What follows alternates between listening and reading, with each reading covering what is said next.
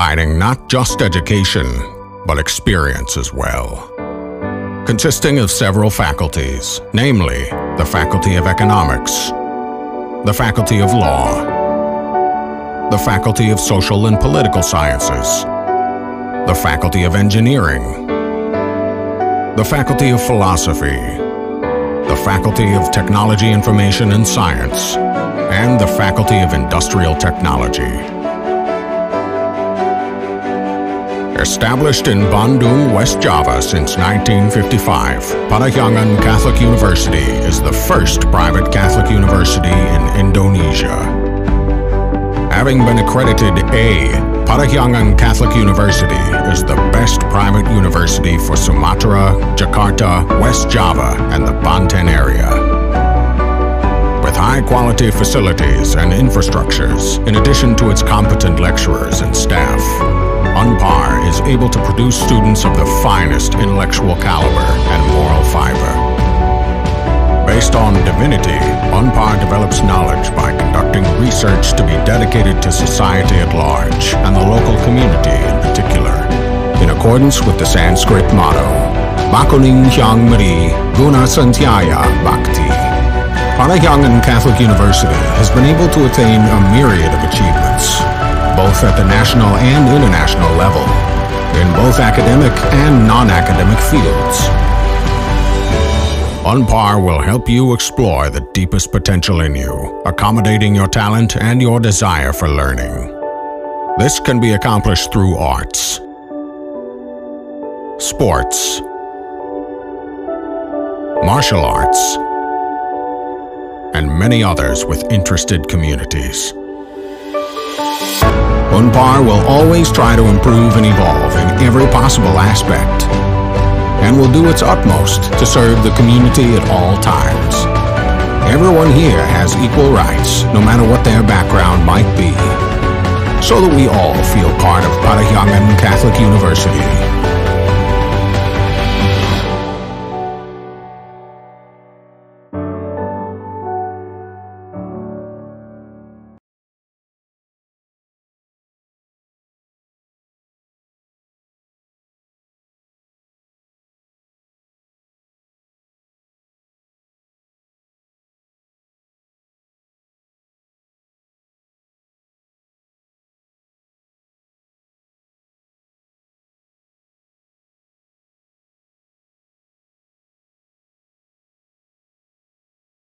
Ada uh, tetap menerapkan protokol kesehatan uh, untuk sekedar informasi bahwa tayangan ini, bincang-bincang ini uh, terlaksana di tempat kami masing-masing, ya. Uh, nanti ada dari pihak dari Universitas Parahyangan, itu juga berada pada tempat masing-masing, jadi uh, tidak berada pada satu tempat. Oke, kami tetap mengingatkan untuk melaksanakan protokol kesehatan, ya, Jangan lupa menggunakan masker, khususnya jika berada di luar dan berada pada uh, kumpulan orang banyak, mencuci tangan, dan selalu menjaga jarak. Oke, baik, Tribuners, di pagi ini pada 17 Juni, Rabu 17 Juni, uh, pada program pagi ini bersama Tribun Jabar, kita akan ada uh, program Kampus Expo bersama uh, Universitas Katolik Parahyangan ya nanti sudah ada juga dan sudah hadir juga dua orang narasumber dari Universitas Parahyangan Unpar yaitu Bapak Stefanus Edi Pancawibowo selaku Kepala Kantor Pemasaran dan Admisi Unpar. Selamat Selamat Halo, siang, Pak. selamat pagi, Mas. Oke, siap. Dan kemudian ada narasumber kita yang berikutnya yaitu Bapak Sofian Desvianto selaku Kepala Divisi Pemasaran Interaktif Unpar. Selamat pagi, Pak. Selamat pagi Mas Daniel, salam sehat selalu Mas. Salam sehat selalu. Ya, Tribuners di pagi ini bersama dengan dua orang narasumber dari Unpar eh, Kota Bandung ini kita akan uh, membahas untuk mengenal lebih jauh kampus Unpar yang ada di kota Bandung ini. Ya, uh, kita akan berbincang-bincang. Uh, yang pertama itu kepada Bapak Edi Panca uh, Wibowo, ya. Kita akan berbincang-bincang dengan Bapak ini, uh, yaitu boleh dijelaskan Pak kepada tribuners atau pemirsa yang menyaksikan tayangan uh, Kampus Expo bersama Unpar ini. Sebenarnya Unpar ini kampus ini uh, berbeda dengan kampus-kampus lainnya. Silakan Pak Edi. Ya, baik Mas Daniel. Ya. Uh, selamat pagi. Uh, selamat pagi. Jadi uh, apa yang berbeda dari Unpar? Tentu Unpar ini sudah memiliki pengalaman yang sangat panjang. Kita berdiri di tahun 1955, jadi sudah 66 tahun dan merupakan salah satu universitas swasta pertama di Jawa Barat dan Indonesia. Jadi kalau di Jawa Barat sebagai universitas swasta, di Indonesia itu sebagai universitas swasta Katolik pertama Oke. Okay. Memang perjalanannya sudah sangat panjang dan sudah ya berbagai macam masa sudah dialami oleh Unpar sendiri. Jadi dari keunggulan tentu pengalaman kita bisa mengatakan pasti berbeda dari yang lain dan tentu dari kualitas. Kita punya memiliki tujuh fakultas hmm. program sarjana kemudian 16 program studi sarjana dan satu diploma itu hampir semuanya akreditasi, akreditasinya A. Oke. Okay. Ya. ya, ini masih mengikuti uh, pola akreditasi yang dulu. Kalau sekarang kan sudah ada uh, apa akreditasi yang unggul dan segala macam. Nah ini tahun depan kita akan mulai uh, akreditasi kembali. Itu sudah okay. mayoritas A. Kemudian uh, dari capaian-capaian juga juga kita sudah memiliki reputasi dari sisi capaian terkait dengan mahasiswa maupun dari sisi dosen. Kita uh, beberapa tahun yang lalu juga mendapatkan uh, dosen berprestasi di wilayah kooperatif apa LLDP wilayah 4. Kalau dulu namanya kooperatif. Jadi kooperatif. Ya, dari sisi mahasiswa prestasinya juga saya yakin sudah pada kenal, sudah pada tahu prestasi mahasiswa Unpar seperti apa, di mana, dalam bidang apa itu sudah sangat banyak uh, prestasi-prestasi Unpar. Jadi perbedaan yang mungkin bisa disampaikan yaitu pengalamannya, reputasinya, dan berbagai macam prestasi sudah didapatkan oleh Unpar itu sendiri. Kira-kira begitu Mas Dani. Oke, baik. Menarik sekali Tribuners bahwa Unpar ini sudah ada sejak 1955 ya Pak ya? Iya, betul. Ya, tahun 1955 dan dijelaskan tadi oleh Pak Edi Panca bahwa ini merupakan uh, salah satu kampus uh, bisa dikatakan kampus legendaris yang ada di uh, Kota Bandung, Jawa Barat ya, khususnya uh, Kota Bandung dan uh, artinya Pak Edi bukan hanya kualitas-kualitas dari mahasiswa dan alumni saja Pak ya, berarti tenaga pengajarnya juga tadi sudah ada mendapatkan predikat-predikat seperti itu Pak Edi. Iya betul. Jadi uh, tenaga pengajar kita memang uh, tenaga yang memang boleh dikatakan uh, tenaga-tenaga profesional dalam bidangnya. Gitu. Kalau sekarang sudah banyak dosen-dosen yang memang gelar, bergelar doktor, kemudian doktornya juga tidak hanya di Indonesia tapi di luar negeri juga sudah semakin banyak. Tahun ini kita sudah mendapat baru saja mendapatkan tiga profesor lagi dalam bidang arsitek, matematika, dan teknik industri. Itu yang paling baru kemarin. Gitu, Mas. Oke. Ya, tadi juga Pak Edi uh, menjelaskan tentang eh, program-program uh, atau fakultas-fakultas yang ada di uh, Universitas Katolik Parahyangan ini. Nah, apakah ada Pak program baru dari Universitas Parahyangan sendiri Pak? khususnya di tahun ini atau beberapa tahun atau rencananya seperti apa Pak? Silakan Pak. Ya, kalau program-program baru kebetulan kita sedang uh, running di delapan program baru. Ya, di ya. antaranya ya. ada yang paling ini ya fisika medis. Hmm. Itu kita lagi coba buat itu fisika medis, kemudian ada di semisal business development. Jadi teknik kimia yang dipadukan dengan bisnis Uh, biasanya yeah. orang kalau uh, dengar kimia itu kan langsung arahnya ke ya itulah lab gitu-gitu ya. Yeah. Tapi ini kita padukan dengan bisnis juga. Itu hmm. ada di program GBD namanya, Chemical Business Development. Kemudian ada uh, Integrated Art. Integrated Art ini menjadi salah satu program yang pertama di Indonesia. Kita hmm. create itu. Jadi sen, kalau di bahasa Indonesia kan itu lebih populernya sebagai seni terpadu. Jadi belajar seni tetapi tidak hanya melulu di fokus satu seni saja, misalnya e, musik saja, tetapi kita memadukan dengan bidang-bidang yang lain. Termasuk dalam e, sisi manajemennya juga kita masukin di sana. Jadi ini salah satu program yang pertama di Indonesia kita bikin, itu integrated art. Kemudian ada lagi e, bisnis kewirausahaan dan bisnis keluarga, kita masuk di sana.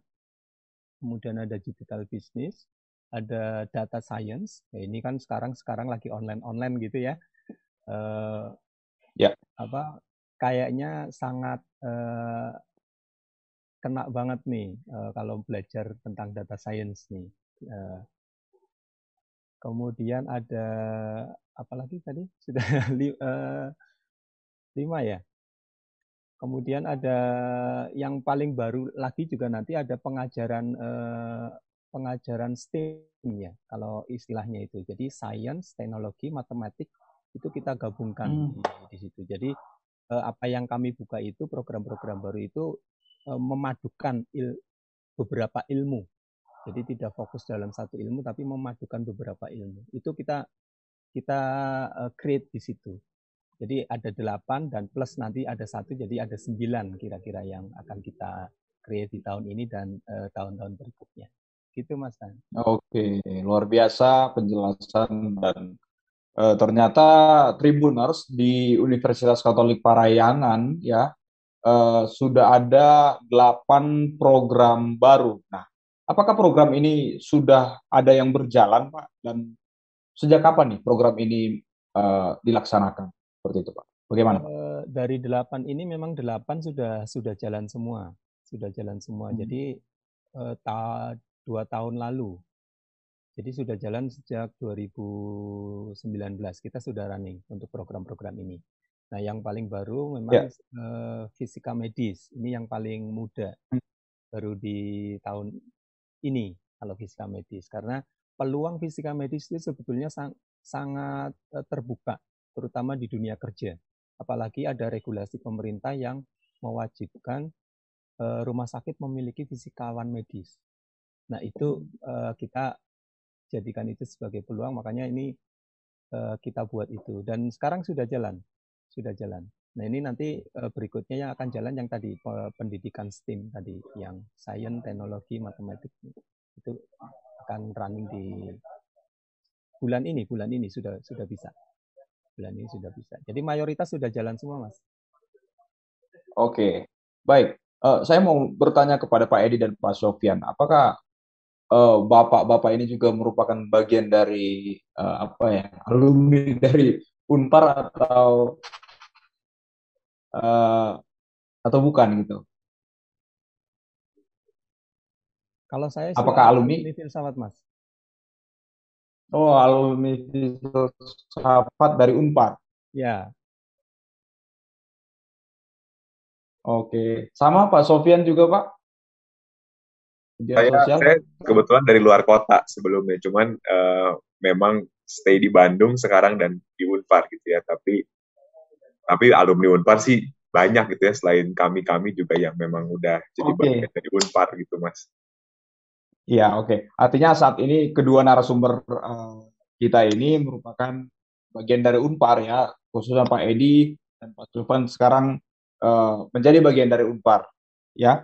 Uh, saya mau bertanya ke Pak Sofian nih Pak, terkait dengan fasilitas-fasilitas yang ada di Unpar ini, bisa Pak di, di, dijabarkan sebenarnya fasilitas-fasilitas apa yang uh, diberikan kepada uh, mahasiswa dan calon-calon uh, mahasiswa yang mengingat sekarang mungkin masih masih dalam masa uh, penerimaan mahasiswa baru. Nah, fasilitas apa Pak yang bisa uh, mendukung Khususnya tadi ada delapan program yang dijelaskan oleh Pak Edi. Seperti apa Pak? Boleh dijelaskan? Iya, terima kasih Mas Daniel. Sebetulnya kampus Unpar sendiri ada di beberapa lokasi begitu ya. Kampus utama kami ada di Jalan Cimbudit, lalu ada juga di Jalan Aceh, Jalan Nias, dan Jalan Merdeka gitu ya. Jadi kami ada beberapa lokasi. Memang uh, main kampus kami ada di Cimbuluit. Uh, mayoritas program S1 itu kuliahnya di Cimbuluit. Nah, di kampus-kampus kami memang kami punya banyak sekali fasilitas yang kami sediakan untuk menunjang uh, proses pembelajaran para mahasiswa gitu ya baik itu dari lab laboratorium, perpustakaan gitu ya, hampir setiap fakultas mereka punya perpustakaan masing-masing. Ada juga uh, center-center community community gitu ya, uh, di mana setiap fakultas misalkan uh, fakultas hukum dia punya uh, lembaga bantuan hukum misalkan untuk proses pembelajaran dan juga nanti di FISIP ada ada uh, ada center studi buat uh, HI dan sebagainya gitu ya. Dan juga uh, kami kalau ke kampus tuh salah satu favorit mahasiswa wifi-nya katanya cepet banget gitu ya buat download apa pun itu kita fasilitasi. Dan memang kita juga punya Pasaga kita sebutnya. Jadi ini uh, sport center buat para mahasiswa, uh, futsal, badminton, climbing gitu. Jadi ada ada satu center, ada sport center yang kita punya juga. Dan selama pandemi ini memang uh, kami juga menambahkan fasilitas-fasilitas yang ada untuk para mahasiswa gitu ya, terutama untuk menunjang pembelajaran jarak jauh mereka seperti uh, kompensasi untuk kuota gitu ya selain yang diberikan oleh pemerintah juga kita memberikan bantuan-bantuan untuk para mahasiswa yang memang ternyata tidak bisa kembali ke kota asal mereka begitu ya. Mereka anak rantau yang istilahnya terjebak di Bandung karena kondisi seperti ini kita pun memberi bantuan-bantuan kepada mereka gitu ya. Kita fasilitasi mereka untuk uh, tetap tetap bisa mengikuti pembelajaran dengan baik itu salah satu fasilitas umum yang mungkin bisa kami ceritakan yang ada di Unpar gitu. Oke, menarik sekali Pak Sofian. Nah, ini tadi menariknya itu tentang uh, anak rantau nih ya, khususnya anak rantau yang karena pandemi terjebak di Kota Bandung. Apakah uh, mahasiswa Unpar yang khususnya anak perantauan ini masih boleh memanfaatkan atau sekedar mengerjakan tugas di area kampus mungkin dia di tempat kosan minim untuk internet, apakah boleh masih bisa menikmati atau seperti apa pembatasan-pembatasan yang dilakukan khususnya selama pandemi ini? Silakan. Iya, jadi oh. kalau untuk uh, selama pandemi ini memang kita ya. kampus uh, apa mayoritas aktivitas itu terbatas ya Mas ya. Untuk Baik. mahasiswa pun juga terbatas. Nah, kebetulan eh, kita masih menerapkan untuk kalaupun mahasiswa itu memerlukan aktivitas di kampus itu untuk papor. Jadi harus ada izinnya hmm. dulu baru bisa bisa masuk ke area kampus dan itu juga berlaku untuk eh, tamu-tamu dari luar. Kalau memang keperluannya tidak begitu mendesak, memang kita tidak izinkan karena eh, tidak apa untuk mencegah hal-hal yang tidak diinginkan. Kami karyawan pun itu yang masuk hanya yang piket aja, Mas. Jadi selebihnya itu hanya WFH. Hanya yang piket aja yang Oke, berarti yang memang tidak bisa ditinggal gitu. Nah, nah berarti karyawan dan uh, tenaga pengajarnya juga dibatasi, ya, Pak ya? Betul, dibatasi. Nah, untuk uh, mahasiswa jika terkendala dengan apa teknis internet dan segala macam sebenarnya kita bersama bagian kemahasiswaan itu sudah memberikan kayak semacam siapa sih yang perlu dibantu atau memerlukan bantuan terkait dengan uh, kondisi seperti ini. Makanya tadi disebut sama Sofian itu ada bantuan uh, internet dan segala macam. Nah itu masih terus jalan sih untuk di kami. Oke, baik Pak Edi. Uh, kalau untuk kegiatan akademik Unpar ya ya sangat dikenal lah bagaimana dengan prestasi-prestasi uh, pentolan-pentolan uh, dari alumninya ya kalau untuk unit kegiatan mahasiswanya di tengah pandemi ini apa apakah masih bisa berjalan atau ada siasat lain yang dilakukan dari pihak Unpar sendiri Pak untuk uh, membuat UKM UKM ini bisa tetap berjalan di tengah pandemi. Silakan Pak Edi. Ya, kalau UKM kita memang ada banyak sekali UKM ya dari berbagai macam jenis. Eh, yang olahraga, kemudian yang hobi, seni, dan segala macam. Nah, memang untuk selama pandemi ini memang kegiatannya menjadi terbatas, menjadi terbatas. Paling kita uh, memberikan kayak kegiatan-kegiatan yang sifatnya lebih ke pembekalan, gitu ya mas ya. Jadi secara online begitu. Nah, hal-hal yang bisa kita lakukan secara online juga pasti akan kita lakukan. Kayak seperti PSM gitu, latihannya juga sekarang online mas. Oke, paduan suaranya ya Pak ya? ya? Ada latihan, tetap berjalan berarti? Tetap, tetap latihan, uh, secara mandiri tetap latihan. Tapi memang untuk momen-momen tertentu uh, kemudian uh, latihan bareng dengan tetap menerapkan protokol tentunya. Seperti ini, uh, kemarin itu latihan bareng sekaligus uji coba dengan uh, uji coba auditorium yang baru. Nah ini kebetulan kami eh, tahun ini memiliki auditorium baru yang berskala internasional dan sudah diuji oleh PSM Unpar dan juga dari kemarin ada mini konser juga untuk uji coba auditorium ini dan ya eh, hasilnya bagus jadi sudah dikatakan ini standarnya internasional waktu itu ada ada penilainya ya ini standar internasional dari segala macam spek dan segala macamnya. Nah, hal-hal yang seperti itu, Mas. Uh, Listra uh, beberapa UKM yang memang menonjol, yang apa menorehkan prestasi banyak itu juga latihannya itu kemudian menjadi mandiri. Jadi Listra juga latihan-latihan sendiri, paling nanti uh, ketemu bareng ya virtual gitu, udah latihan sampai mana, yuk latihan bareng ya secara virtual gitu. Sejauh ini sih seperti itu, Mas. Untuk kegiatan di kampus memang kami masih batasi. Paling kalau misalnya uh, ada perform yang harus ditampilkan, baru kita izinkan untuk di kampus dengan menerapkan protokol. Kayak kemarin Listra harus tampil untuk uh, International Student Conference. Ini yang kebetulan nanti akan uh, berlangsung. Jadi kita rekam dulu. Karena kegiatannya virtual, kita rekam dulu. Seperti itu, Mas, kondisinya. Oke, luar biasa sekali ya Tribuners bahwa uh, pandemi tidak menghalangi ya bahkan UKM-UKM kegiatan-kegiatan mahasiswa selain kegiatan aktivitas akademisi uh, tetap berjalan di Unpar. Khususnya untuk paduan suara yang ternyata Unpar saat ini memiliki auditorium yang uh, berskala internasional ya Eh, beberapa kali memang Pak Edi, Pak Sofian, saya menyaksikan paduan suara dari Unpar ini memang luar biasa ya kelasnya. Hampir setiap tahun sebelum pandemi melakukan konser, Pak ya. Iya betul. betul.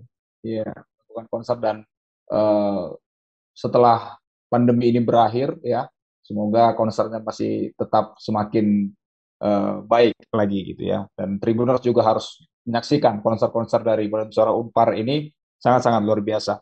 Oke, okay. uh, Pak Edi, uh, terkait dengan prospek ya dari uh, lulusan-lulusan Universitas Katolik Parahyangan ini. Seperti apa, Pak? Dari lulusan-lulusannya. Mungkin beberapa uh, public figure juga sudah banyak kita ketahui dari hukum ya cukup cukup terkenal dan familiar ya seperti pengacara-pengacara kondang dan arsitek-arsitek itu cukup terkenal. Nah, seperti apa sih Pak sebenarnya faktanya uh, peluang peluang bekerja gitu setelah lulus dari Universitas Parahyangan. Silakan Pak.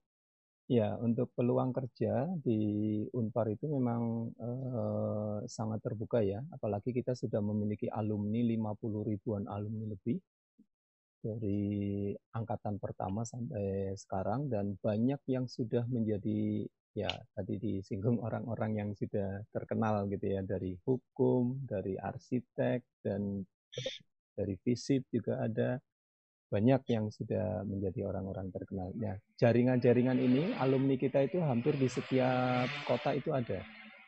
Jadi tidak usah khawatir kalau misalnya nanti kuliah di Unpar, kemudian mau okay. kerjanya apa itu udah uh, garansi ya lah istilahnya gitu ya.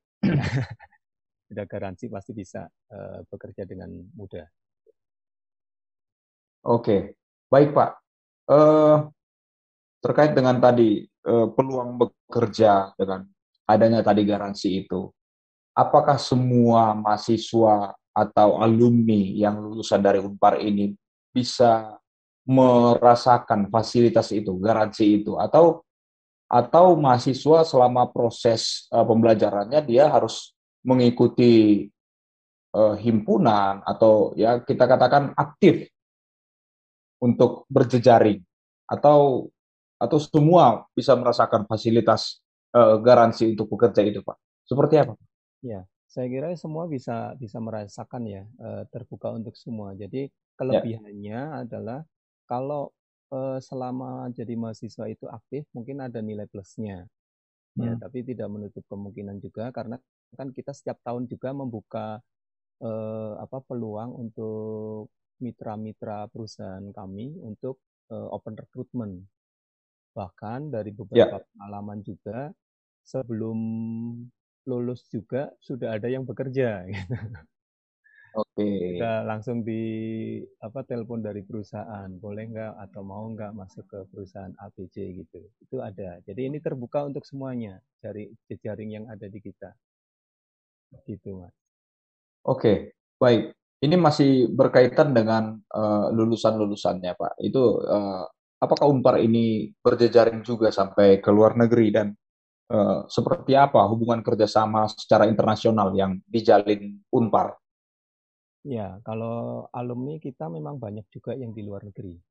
Ya. Banyak.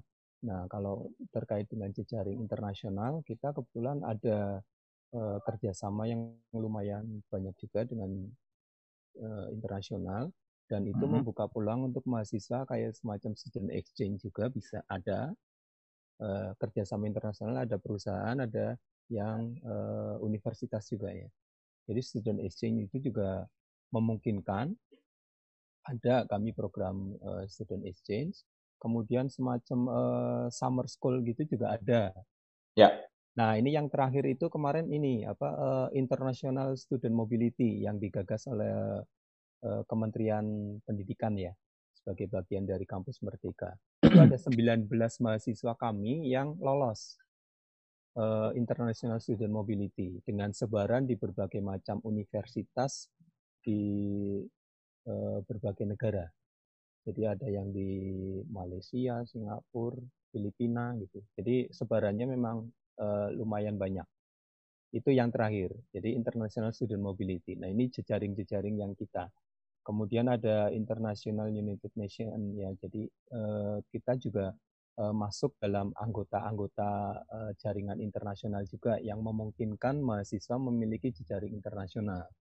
Jadi uh, peluangnya sangat besar kalau ingin masuk dalam uh, jaringan internasional yang kami punya. Oke, Baik, uh, ini berbicara tentang program magister dan dokter, Pak ya. Nah, khususnya bagi mahasiswa Unpar yang sudah menyelesaikannya dari uh, strata 1, ya, sarjana, uh, apa kemudahan-kemudahan untuk bisa melanjutkan ke program magister dan dokter, Pak? Seperti apa? Apakah ada kemudahan-kemudahan yang bisa dirasakan dan uh, bagi orang yang bukan alumni S1 dari Unpar dirasakan untuk melanjutkan ke program magister dan doktoral. Silakan Pak. Ya, kami memiliki 10 program magister dan hmm. 4 program doktor, kemudian ada satu profesi insinyur. Nah, kemudian-kemudian yang kita dap, e, bisa dirasakan itu pertama, kalau dari lulusan Unpar itu bisa langsung daftar saja ke program magister tanpa tes.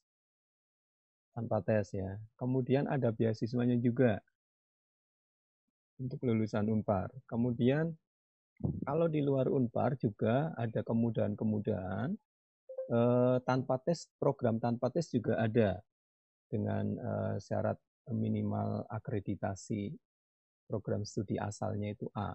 Itu ada. Oke. Kemudian beasiswa pun juga ada. Beasiswa nanti ini terbuka untuk semua mahasiswa kalau beasiswa. Setelah masuk nanti ada berbagai macam beasiswa yang bisa di-apply oleh uh, mahasiswa. Jadi kemudahannya sangat banyak dan pilihan program studinya juga sangat banyak. Oke, ini menarik Pak tentang beasiswa tadi. Ini kan tadi dijelaskan bahwa beasiswa untuk uh, melanjutkan ke magister dan doktoral. Jadi, apakah untuk uh, beasiswa untuk S1 ini juga ada tersedia di Unpar, Pak? Seperti apa, Pak? Kalau beasiswa S1 itu ada dan untuk eh, KIP juga kita terima, beasiswa KIP juga terima. Oke. Kemudian beasiswa itu terbagi menjadi dua, eh, internal Unpar yang memang di, eh, dikelola Unpar, kemudian beasiswa yang di luar Unpar. Jadi banyak eh, tawaran-tawaran beasiswa dari instansi luar Unpar juga yang menawarkan beasiswa ke mahasiswa-mahasiswa Unpar. Nah ini bisa Ya. uh, dimanfaatkan dan uh, apa jalurnya juga lumayan bervariasi. Misalnya ada yang dari prestasi akademiknya, IPK-nya berapa gitu, itu bisa masuk. Kemudian dari prestasi yang non akademiknya, juara lomba misalnya internasional, nasional itu Ya. juga bisa apply beasiswa kemudian yang memang dia aktif sebagai uh, apa aktif di organisasi kemahasiswaan. Itu juga nanti kita akan uh, berikan apresiasi dalam bentuk beasiswa itu. Jadi sangat banyak pilihan untuk uh, beasiswa ini. Beasiswa yang untuk apa mahasiswa-mahasiswa yang kurang mampu juga ada. Jadi tinggal milih sebetulnya kalau beasiswa nanti. Sudah tersedia semua Pak ya sudah sudah ada semuanya, sudah ada. Tinggal milih mau yang mana gitu. Pilihannya sangat banyak. Ya, baik. Baik Tribuners, artinya jangan ragu ya. Walaupun mungkin uh, merasa merasa minder atau seperti apa, tidak merasa sanggup untuk uh, masalah biaya di Universitas Katolik Parayangan, ternyata Universitas Katolik Parayangan menyiapkan berbagai jenis beasiswa ya eh, yang bisa tribunal rasakan khususnya yang eh, ber, bercita-cita atau untuk ke tingkat perguruan tinggi ya. Jadi Unpar sudah memiliki wadah mewadahi semuanya baik itu dari beasiswa dan eh, sebagainya yang bisa dirasakan oleh tribunal yang berkeinginan untuk melanjutkan eh, sarjana eh, magister ataupun bahkan sampai ke tingkat doktor. Oke, okay. uh, terkait dengan penerimaan mahasiswa baru, Pak. Apakah mungkin bisa dibantu Pak Sofian atau Pak Edi terkait dengan penerimaan mahasiswa baru? Boleh dijelaskan Pak gelombang-gelombang yang sedang berjalan sekarang atau yang sudah berlangsung seperti apa Pak untuk penerimaan mahasiswa baru? Silakan Bapak. Mungkin Sofian bisa menjelaskan. Baik. ini kebetulan ini yang penjaga gawangnya ini. penjaga gawang ya. Silakan Pak Sofian. Ya, mungkin ini informasi yang uh, cukup penting untuk siswa-siswa kelas 12 saat ini gitu ya. Unpar saat ini kita punya dua gelombang masuk. Yang pertama kita punya jalur dengan USM 3 yaitu jalur dengan tes. Itu kami buka pendaftarnya ya. sampai 29 Juni ini. Lalu yang kedua kami punya jalur UTBK. Jadi ini bagi teman-teman SMA yang uh, um, tahun ini mengikuti proses SBMPTN 2021 dan memiliki nilai UTBK itu bisa juga mendaftarkan nilai tersebut ke Unpar, gitu ya, bisa dipakai untuk pendaftaran ke Unpar. Ini dibuka sampai 15 Juli 2021. Jadi eh, teman-teman silakan bisa memilih jalur tes ada jalur USM 3 sampai 29 Juni dan jalur dengan nilai UTBK itu dibuka sampai 15 Juli, begitu. Oke, artinya uh, untuk sampai Juli ini pendaftarannya tinggal sisa dua gelombang lagi ya, Pak ya? sampai saat ini ya. Jadi dua gelombang ini yang sedang berjalan. Jadi teman-teman yang belum apa ya belum memiliki status sebagai mahasiswa gitu ya, uh, saya rasa waktunya memang sudah tidak banyak, hanya tinggal hitungan bulan. Uh, kami pun membuka kesempatan ini untuk mereka-mereka yang sedang mencari tempat berkuliah. Oke, untuk proses pendaftarannya sendiri, Pak. Ya, lagi-lagi kita berbicara tentang kondisi di tengah pandemi saat ini apakah calon mahasiswa ini harus datang secara fisik langsung datang ke kampus dari Unpar ini atau ada websitenya yang bisa dikunjungi? Silakan Pak. Iya, semasa pandemi ini memang kita mengubah semua pola seleksi kami menjadi online, serba daring gitu ya. Jadi teman-teman pun tidak perlu khawatir, tidak perlu datang ke Bandung kalau di luar kota ataupun tidak perlu datang ke kampus kami. Semua bisa dilakukan secara online. Silakan akses website kami di pmb.unpar.ac.id gitu ya. pmb.unpar.ac.id. Semua proses pendaftaran akan dilakukan melalui website tersebut gitu ya dan nanti proses tes seleksinya pun kita lakukan secara online. Bisa dilakukan di rumah masing-masing. Oke, ya itu tadi Tribuners terkait dengan proses pendaftaran ya semuanya sudah terfasilitasi melalui uh, website pmb.unpar.ac.id ya. Uh, ini juga menjadi hal yang ditunggu-tunggu nih Pak dari uh, calon mahasiswa maupun dari mahasiswa yaitu kapan sih perkuliahan tatap muka gitu Pak? Apakah ada ada wacana atau ada uh, konsep yang sudah disusun dari Unpar sendiri Pak? Silakan, mungkin Pak Sofian atau Pak Edi bisa memberikan keterangannya. Terkait perkuliahan ya, ini memang berita yang uh, selalu ditunggu ya Mas. Ditunggu-tunggu, benar kali. Jadi kami memang untuk semester ini memang belum belum menerapkan tatap muka. Jadi Baik. kami uh, sudah ada rancangan, hmm. tapi kami masih melihat kondisi juga. Kami ya. tidak ya. apa tidak mau inilah apa mengambil resiko terburu-buru ya. Betul, terburu-buru. Apalagi mahasiswa kami juga banyak yang dari luar kota. Baik. Ya, banyak yang dari luar kota. Jadi kami tidak tidak apa mau terburu-buru untuk menerapkan kuliah tatap muka. Jadi selama ini kami masih menerapkan kuliah daring dengan berbagai macam uh, pengembangan untuk support uh, kuliah daring ini dengan ya apa mengembangkan sistem-sistem informasi yang ada di kami untuk mendukung kuliah daring. Jadi untuk sejauh ini kami belum belum menerapkan untuk uh, kuliah tatap muka begitu. Masih online semuanya. Oke. Masih secara daring ya.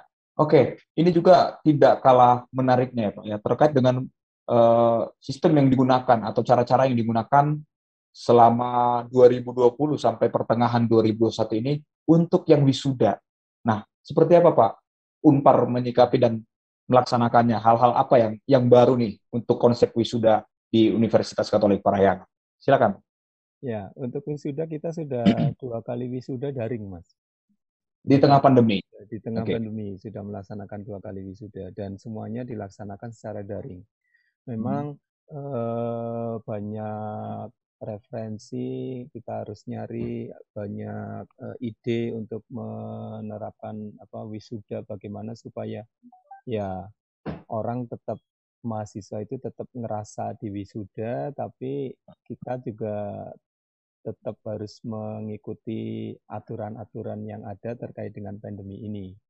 Jadi sejauh ini memang kami wisudanya eh, daring, jadi mahasiswa itu berada di rumah masing-masing dan uh, juga meminta bantuan peran dari orang tua dan pendamping dalam uh, proses wisuda.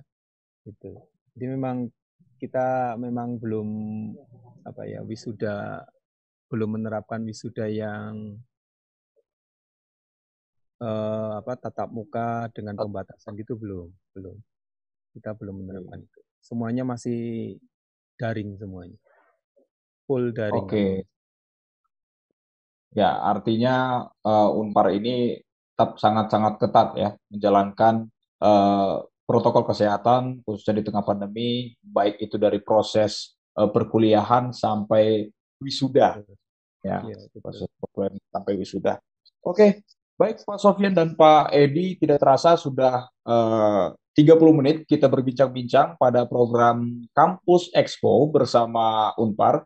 Nah, saya sebelum menutup ini Pak, pengen nih dari Pak Edi dan Pak Sofian, apa nih yang bisa disampaikan kepada uh, calon mahasiswa maupun uh, mahasiswa yang saat ini sekarang berada di rumah, ya, baik itu tentang uh, informasi pendaftaran yang bisa diulang lagi Pak Sofian mungkin nantinya, dan Eh, pesan-pesan kepada mahasiswa yang saat ini uh, sedang melakukan perkuliahan di rumah. Silakan Pak Sofiana dan Pak Edi. Ya, untuk kalau diminta pesan-pesan untuk calon mahasiswa sudah saatnya sekarang ya. Bergabung bersama kami. Kami membuka uh, jalur banyak jalur untuk bisa bergabung. Untuk sekarang ada USM dan UTBK, bisa menggunakan nilai UTBK yang kemarin didapatkan. Uh, tidak perlu khawatir karena semuanya bisa dilakukan secara online. Tinggal buka aja di pmb.unpar.ac.id.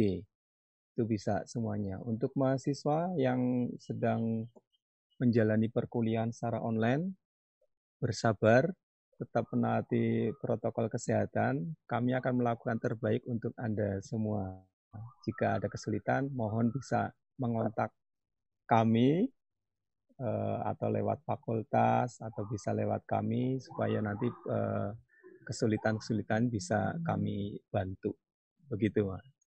Oke, baik. Silakan Pak Sofian untuk tanggal-tanggal pendaftaran tadi bisa diulang lagi. Siapa tahu ada calon mahasiswa dan apakah ada informasi-informasi lainnya yang bisa dibagikan kepada uh, pemirsa Tribun Jabar? Silakan Pak Sofia. Iya, saya kembali mungkin uh, mengulang uh, dua jalur masuk kami yang ada di Unpar yang bisa menjadi informasi penting bagi kalian yang mungkin sedang menjadi uh, calon mahasiswa. Kami memiliki jalur tes yaitu USM 3 sampai 29 Juni pendaftarannya dan juga jalur dengan nilai UTBK sampai tanggal 15 Juli gitu ya. Semoga ini bisa dimanfaatkan oleh para calon mahasiswa. Dan ya pesan-pesan saya terakhir mungkin untuk para siswa dan para mahasiswa yang sekarang sedang uh, menjalani pembelajaran jarak jauh, uh, semoga kita semua sama-sama berharap segera berakhir pandemi ini dan uh, untuk para mahasiswa pun, para mahasiswa Unpar, Amin. semoga bisa segera bertemu lagi di kampus dan kita bisa menikmati uh, salah satunya gedung kampus baru gitu ya dan juga concert hall kita yang baru sampai semoga segera bertemu di kampus Unpar. Oke, terima kasih untuk kesediaan dan waktunya Pak Edi Pancawibowo dan Pak Sofian Desvianto yang sudah sangat banyak memberikan informasi tentang Universitas Katolik Parahyangan. Tetap sehat selalu Pak Edi, Pak Sofian. Sehat selalu Mas, ya. terima kasih. Terima kasih. Ya. Semoga Unpar tetap jaya dan uh, semakin mendunia ya. Terima kasih. Oke, okay. baik.